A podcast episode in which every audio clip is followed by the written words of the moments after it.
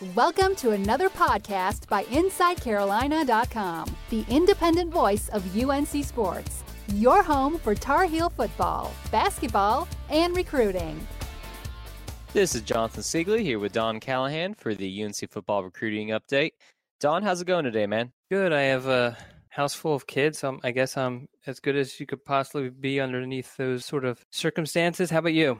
I'm doing all right. Certainly got a little bit less on my plate than that, but uh, appreciate you taking the time to still come on and provide the recruiting update. Really just wanted to start this one off, Don. I saw the article that you posted on Inside Carolina on the Tar Pit Premium message board, and it had to do with Peyton Wilson.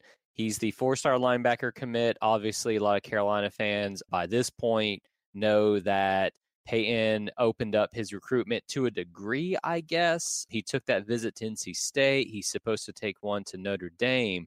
But, you know, without kind of spoiling the whole article, it seemed to me like you maybe got the impression that Peyton is really just kind of weighing his options. So, what can you say to kind of elaborate on that? Well, it wasn't a whole lot of what he said. I mean, he said all the right things. So let me get that out there. He did say all the right things, but it was more kind of a feel I got from him. For example, we, we talked about, you know, what's going to happen in January. So he was talking about as far as assuming that he's going to be at Carolina sort of thing. Like he has that mentality that he's going to be at Carolina. When we were talking about, we also touched on his his knee injury. And for those who haven't followed his recruitment too much or his situation recently. He blew out his knee. At, I think it was the second to last game of his senior season. So he's obviously going to miss. Well, his, his season ended this past Friday. They lost in the first round.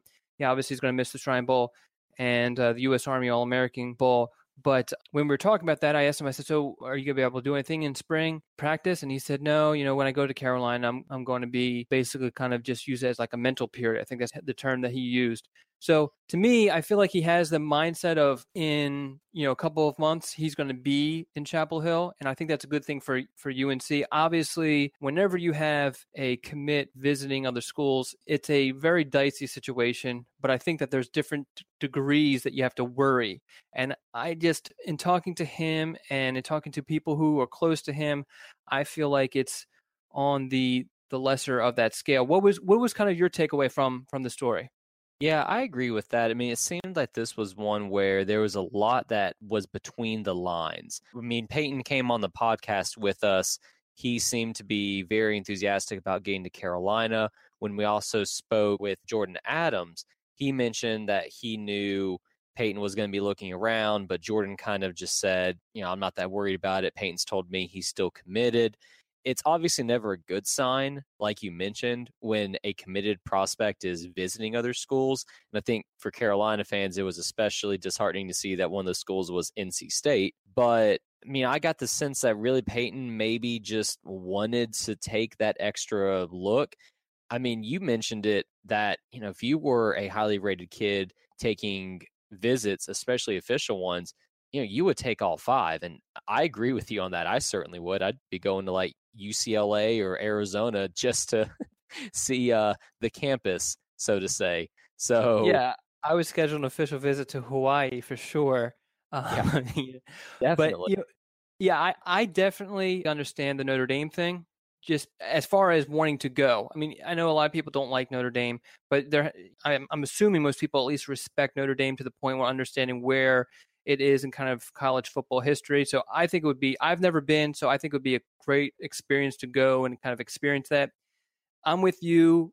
The NC State visit, I don't know if I understand that completely. Obviously, you know, NC State was playing Clemson that weekend, so it was a big game, but he could still have gone to that visit unofficially and not spent the entire weekend. But, you know, obviously he chose to and he gets you know his food paid for and all that sort of stuff so I, I, guess that's a nice little bonus but it being his rival in a school that he's going to if he sticks with carolina he's going to be hating for the next four years it, it's kind of strange for him to officially visit there practically a couple months before he's about to roll at north carolina yeah that was a big red flag i think to me and probably a lot of people given the timing of it it was NC State. It was a big game. But, you know, I mean, it's not set in stone at this point. Obviously, Peyton can still change his mind. But I did get a more reassuring sense from the article and then from what you've told me just now that it looks like Peyton will be sticking with, with the Tar Heels. So crossing the fingers, hoping that comes to pass.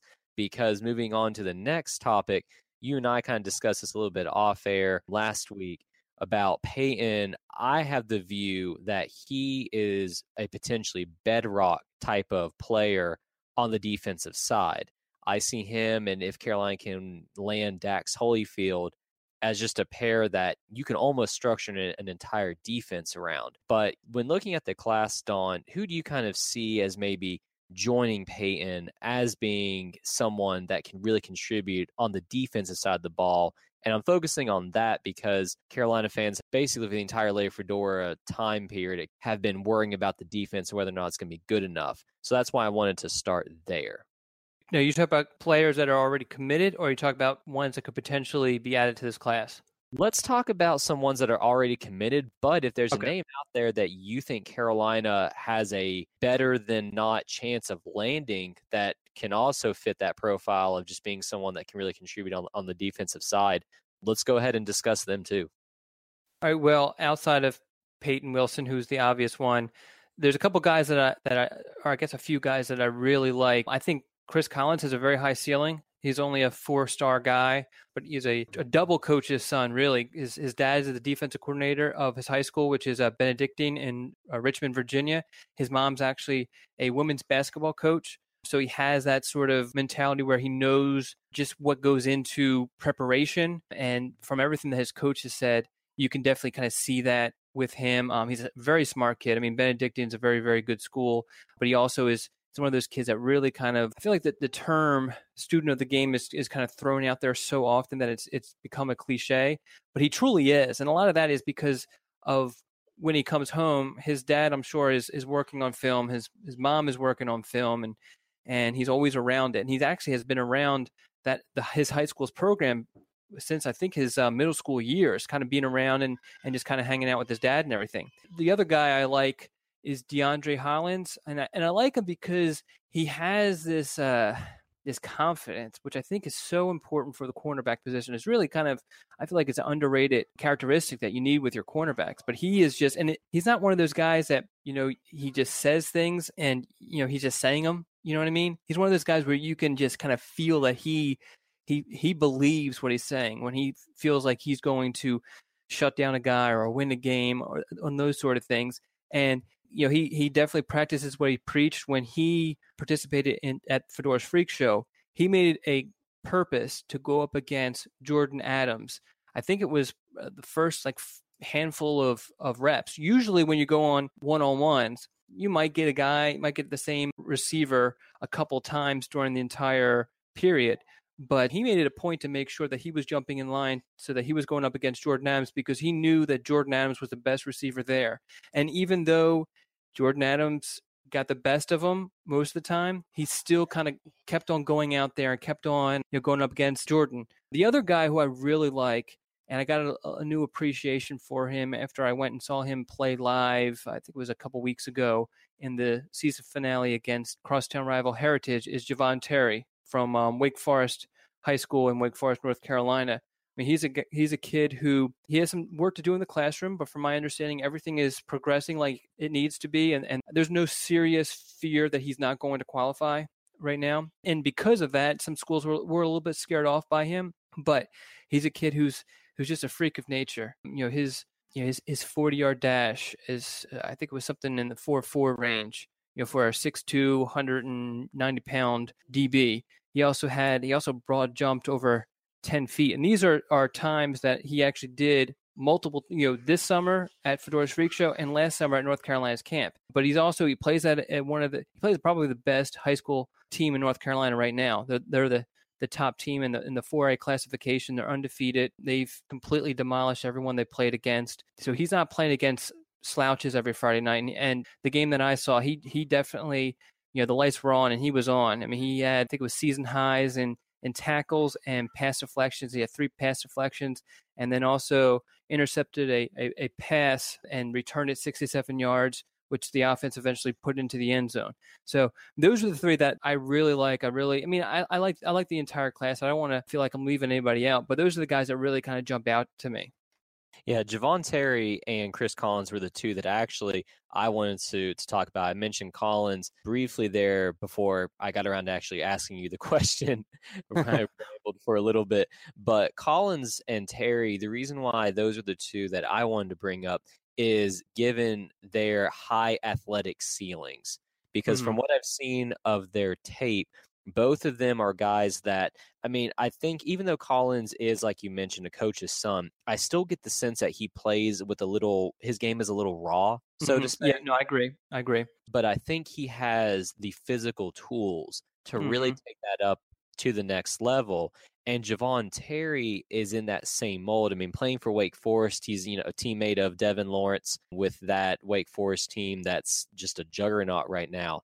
But he's one where I almost feel that his rating is a little bit low. I mean, I know he's he's on scout. They got him as a number two safety in North Carolina, but overall his national rating is very low, which given his athleticism, I was I'm surprised by that because his frame is also one that I think you could really develop. I think he's probably more of a, of a free safety than a strong mm-hmm. side safety. But, I would agree with that, yeah. Yeah, but his frame is one where I think he can add on some muscle to be able to provide not just good cover in the air, but also that run support. Yeah, no, abs- absolutely. And I think the thing too is so this year he's mostly playing cornerback. I think almost every game that I've seen of his, he's played only cornerback, although he has played some safety throughout his career. So I don't think he's a cornerback on the college level. I agree with you. I, I feel like he's a, a free safety, but the fact that he has so much experience at cornerback on a defense that plays against some pretty stiff competition, that obviously is going to uh, only help him during his North Carolina career because he's a guy that in a third down situation where the opposing offense comes out with four wide receivers, he can easily kind of come down and man up one of those interior wide receivers, and you don't have to worry about it because he has that experience. He also has the length. We talked at nauseum, I feel like, about his athleticism. So I mean, but he, I mean, he obviously isn't a guy that you want locking down a uh, receiver, you know, for the entire game. But he's a guy who could do it in certain situations. Definitely. Yeah, I think he's just he flashes a lot of potential. And Don, since I know you got the house full of kids, we'll go ahead and kind of make this a little bit of an abbreviated podcast. So we'll go ahead and wrap this one up. Don, get back to the house full of kids, man. But thanks a lot for taking the time out of the evening to go ahead and talk with me real quick. I think I would rather talk with you, but I'll talk to you later. All right, sounds good, Don. Thanks. Thanks for listening to InsideCarolina.com the independent voice of UNC Sports, your home for Tar Heel football, basketball, and recruiting. Some brands offer you low finance, or cashback, or servicing. Renault don't do ors. We do ands. The Renault Kadjar with 1.91% APR and 1,000 euro cashback and three years servicing, saving you thousands. Renault, the brand with the ands. Visit your local Renault dealer. Finance is made under a hire purchase agreement. Terms and conditions apply. Deposit required subject to lending criteria. See Renault.ie.